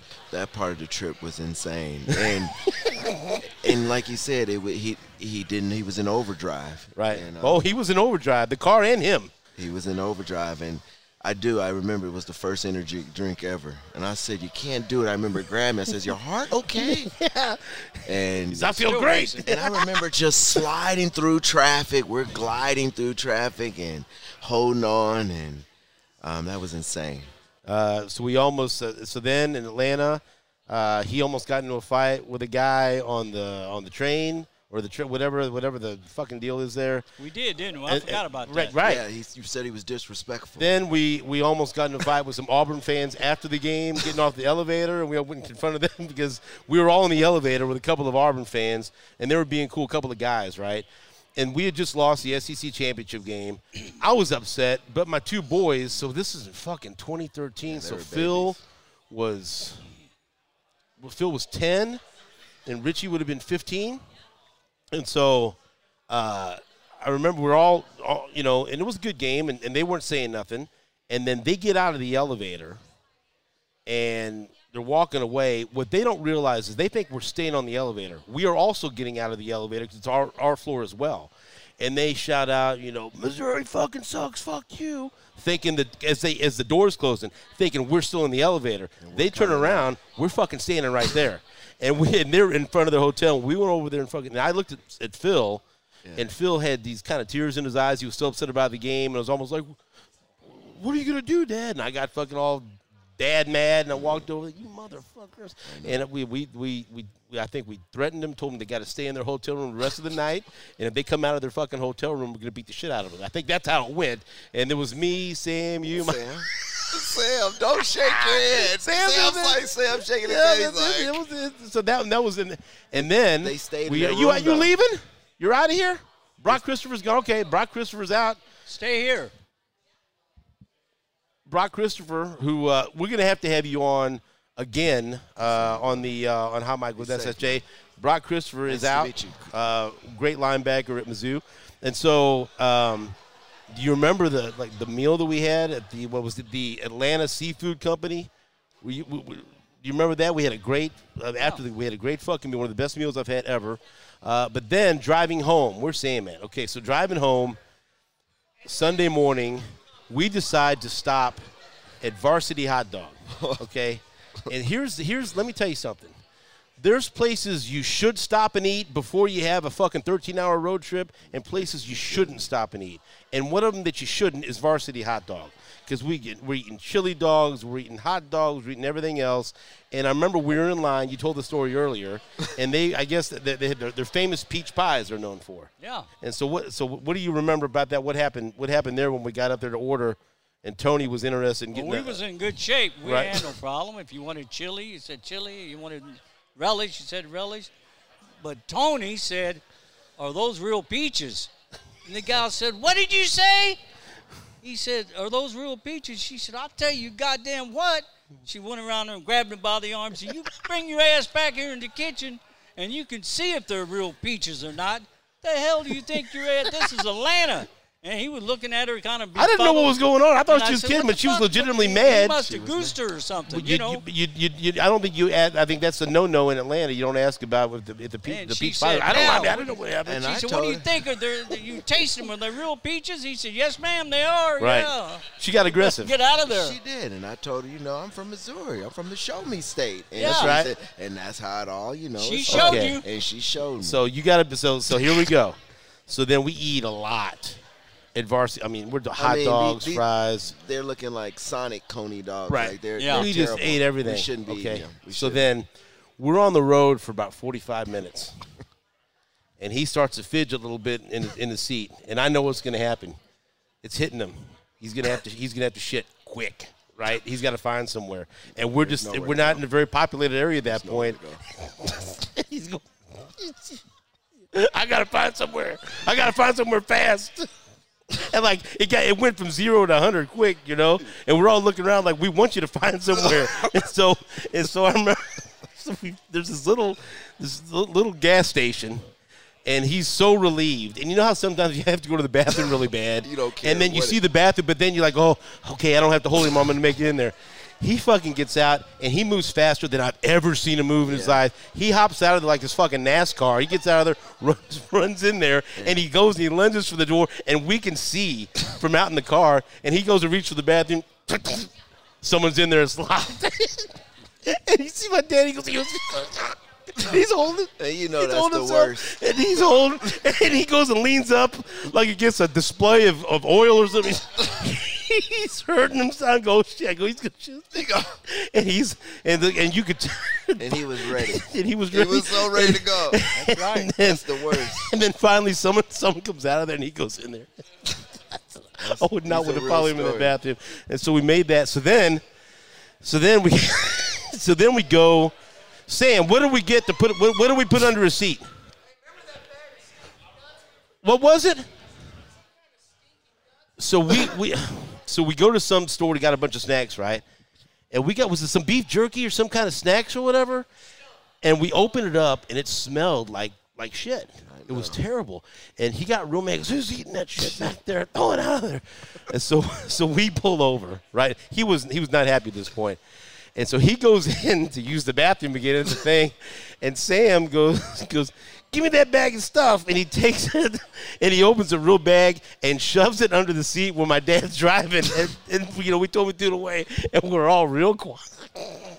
And he started driving, and my, my, my dad, as he starts driving, my dad, We terrorized. I still smell that. I go, we threw it away, and this went on for about an hour. He was pissed off, and then do you, do you remember what happened when? Uh, so then he started to kind of wind down a little bit, and you said you would you would drive, Yeah. and you got behind the wheel for about 15 or 20 minutes, and it, say. it didn't go well. Yeah. and then what happened? You you you You said I'm. No one's driving. yeah you took you took the steering wheel I got over. Yeah, that's right. No So- one drive again. Do you remember? Do you remember any of these stories, or do you? Uh, yeah.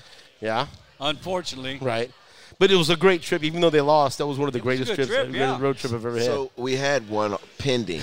We were this close to having a pending return. yeah. Chapter two. You know, with this last, you know, Georgia game. Oh, we talked about it down Didn't down somebody the, almost fall out of the rail, fall, fall out of the Oh balcony? shit, that's right. We were up in the upper level in the.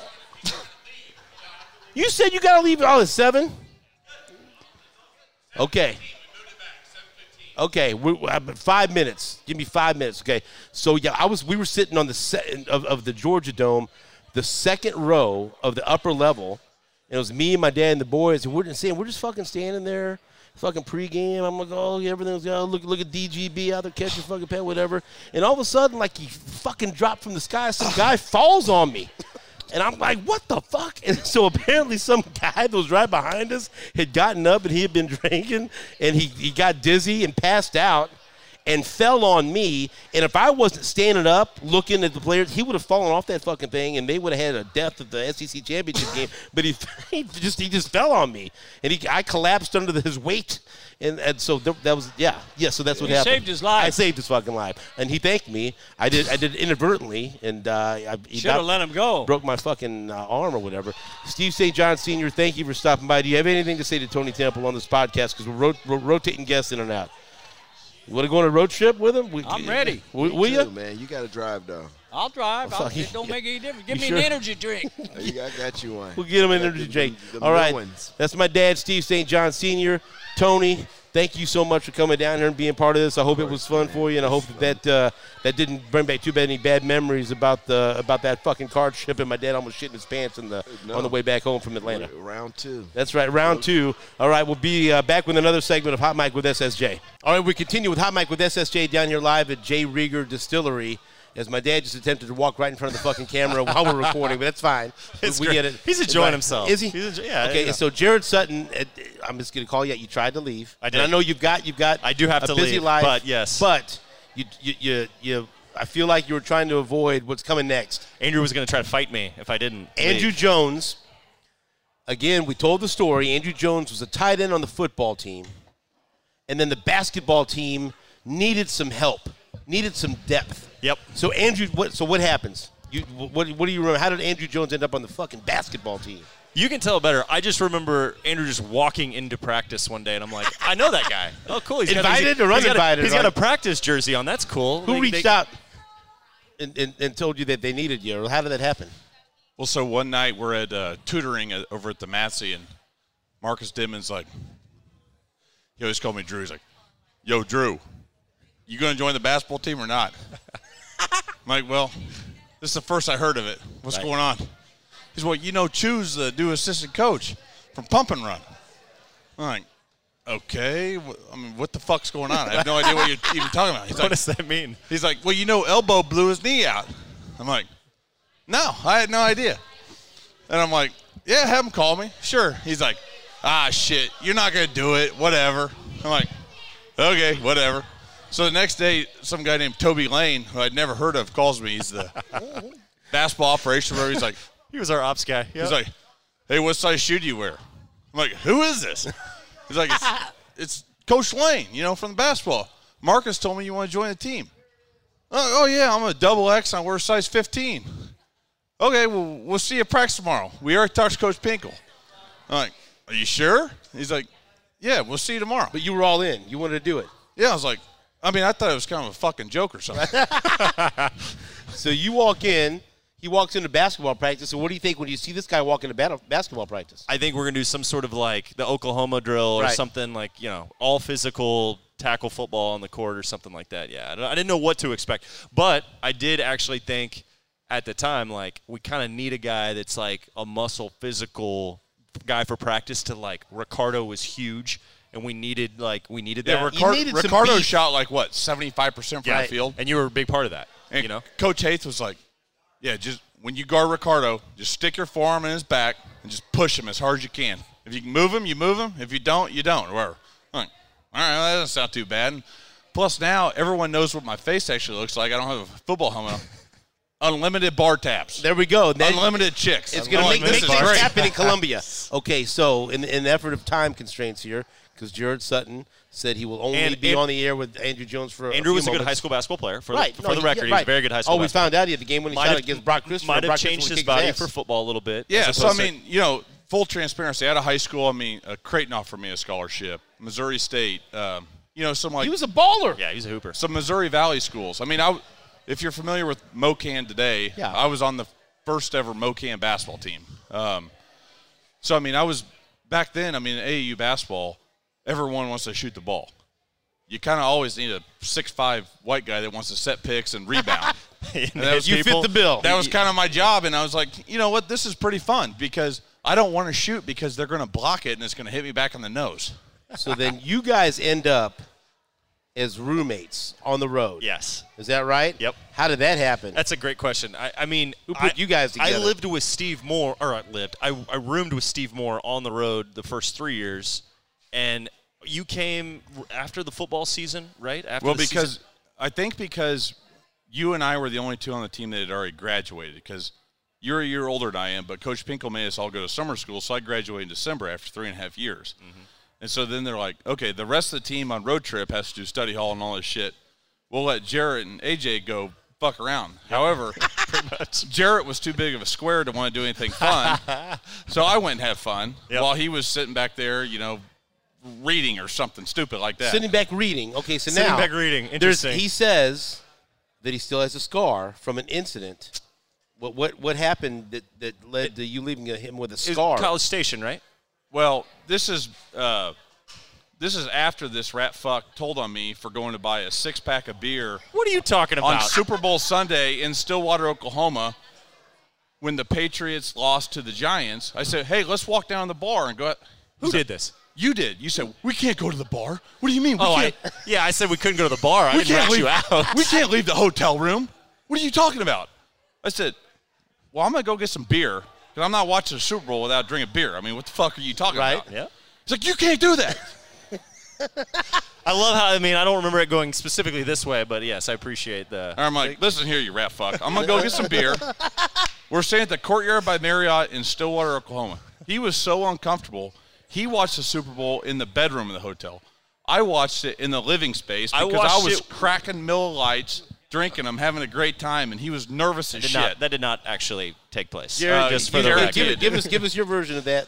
Well, I, I only remember watching the Super Bowl with the team in Lawrence, Kansas, when because that was when the Packers won the Super Bowl with Aaron Rodgers, and I remember sitting at the ho- at the hotel like lobby area because we all wanted to watch the Super Bowl together, and then I remember being like, "Oh, Andrew wants to drink beers," and I was like, "We're on a road trip. Like you were a, a very good football player." I was like, "I'm not gonna be." Partaking in the beer part, but I supported it, and I definitely did not rat you out, though. That's for sure. You can you can admit that that I did not rat you. I I, was he- cool with everything you did. he actually turned me in too because they took our cell phones the night before the games. They did I- do that. And They I gave him a fake cell phone because how else was I going to text all the chicks and let them know what Did bar he was See, some of this stuff I'm just learning. Did he Like, give you a burner? He might have. I don't. You might have. So what led to the scar? Who's going to tell this story? This I is can tell the story. Okay. This is how it goes. He was a smart ass. No. So whenever like you know we we would go to like walk through or like something where it wasn't like we were physically like in practice. It was like we had a, a walkthrough at Texas A&M. We're on the bus and multiple guys will attest to this. We would get on the bus and if Andrew hadn't gotten his like physicality out in practice, he'd just come up to you and just like hit you in the shoulder on the bus and like put you in a headlock on the bus and it was just kind of like okay, you know. Because I wasn't Well- a pussy. right, exactly. So we get back to the, the, the hotel, and I remember this vividly. We're walking to the elevator. It's just me and Andrew, and I could tell like Andrew just wants to like you know Wants a be rough house. house. He- I could just tell. I'm like I know it's. So we get in the ele- ele- elevator. He stands right next to me. We're, we're two, he's like shoulder to shoulder. And he just gets his key card out. And I'm getting ready to walk out, and he was joking. And he he goes to like my neck, and he cuts the side of my neck with his with his key card. And there was legit like you know there's some blood Because you There have thin blood. skin. because I have thin skin. so There why you did you do that? Yeah, why did what you hap- do that? What, what, What- what happened? What led we- up to that? Because he doesn't like to participate in the stuff that I enjoy participating in. I mean, so, you know, But I, su- I, I did support it. I just didn't partake. so Right. Jared and I actually knew each other in high school. So True. I think maybe the first time we ran into each other was at an Oak Park homecoming dance or something, and Oh. you know, I'd look over in the corner and I'd be like, you know, who's who's a tall guy over there just drinking the punch while I'm out here, you know, dancing, and having a good time. Like, oh, that's Jarret. you know, he's the guy on the basketball team. Because at the time, weren't you originally go to UCM? Yeah. I mean, wasn't that Yeah, original? yeah. Like, oh, he's going to UCM to play basketball. I'm like, oh, that's cool. I'm going to Mizzou to play football. I'll just take all the girls in. And uh, he was over Wow. the corner, eating Wow. popcorn, drinking Eating punch. popcorn. I'm having a good time. Everyone was like, "Damn, this guy's awesome." I wish he didn't go to Smithville. I wish he went to Oak Park because you know Jared's kind of Hey. lame, and you're awesome. Everybody's got a story. You know, it's it's whatever. The, it, the what I, how I remember it, he was friends with a, a group of girls that were a year younger than me. So you're, you're All the girls you're- that went to St. Charles. all the girls that went to St. Charles. So uh, and Oak, I mean Oak Park was a great high school. We had great great people all throughout high school that like great great time, a lot of fun.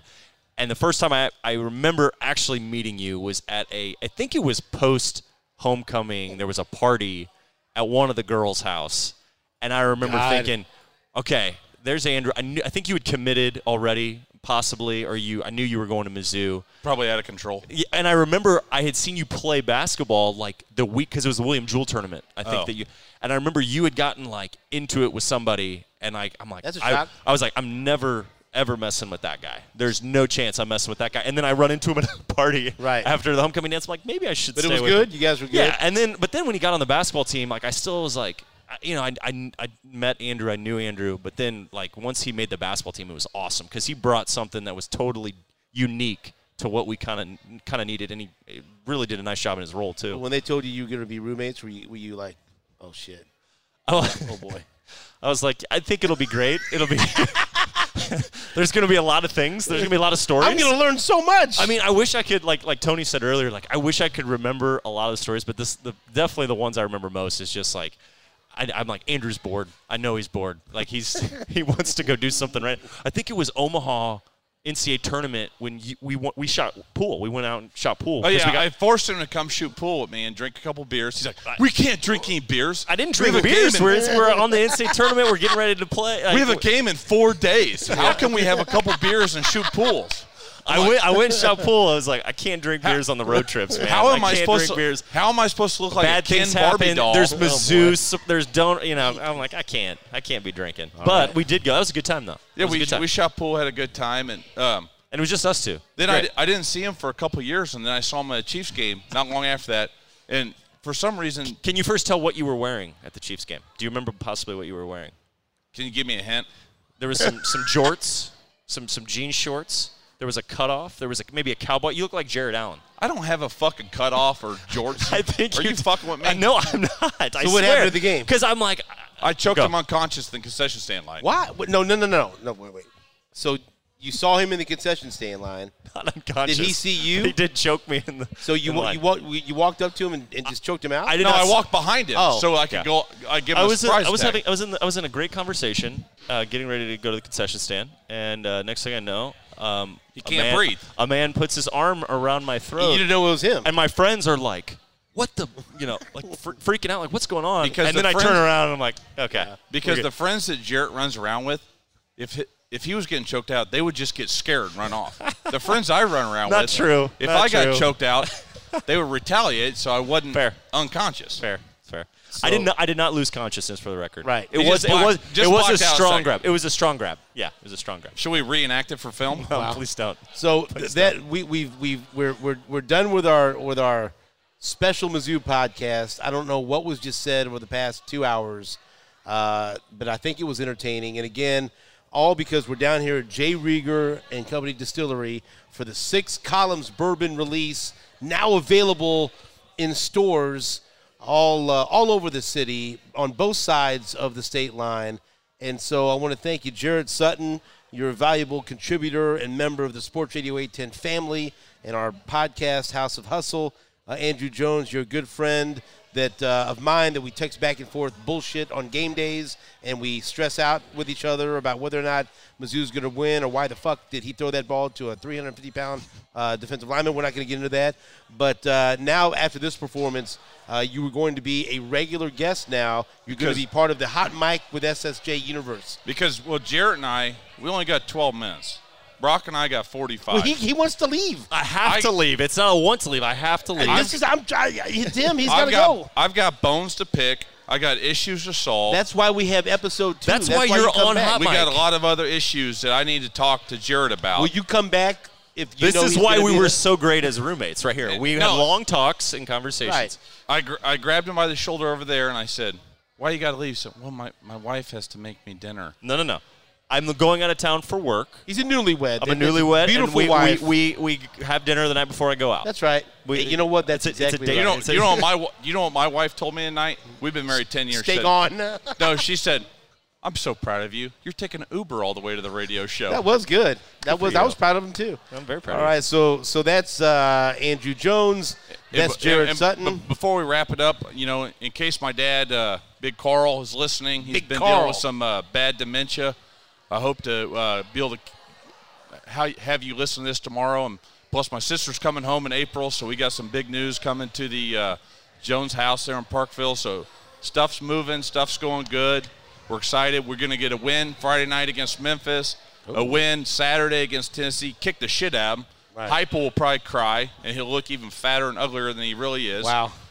Oh my God. And we're going to move Uh, on. Mike. 10 and 2. Let's go, baby. Let's go. Hot Mic with SSJ. Andrew Jones will be back again for another episode. That's Jarret Sutton for Tony Temple and for Brock Christopher. Thank you to J. Rieger and Company Thank you, J. Rieger. Thank Way to go. J. Rieger. This Six place is columns, awesome. baby. Let's go. This Until place is awesome. next episode, the microphone, thank God, is off.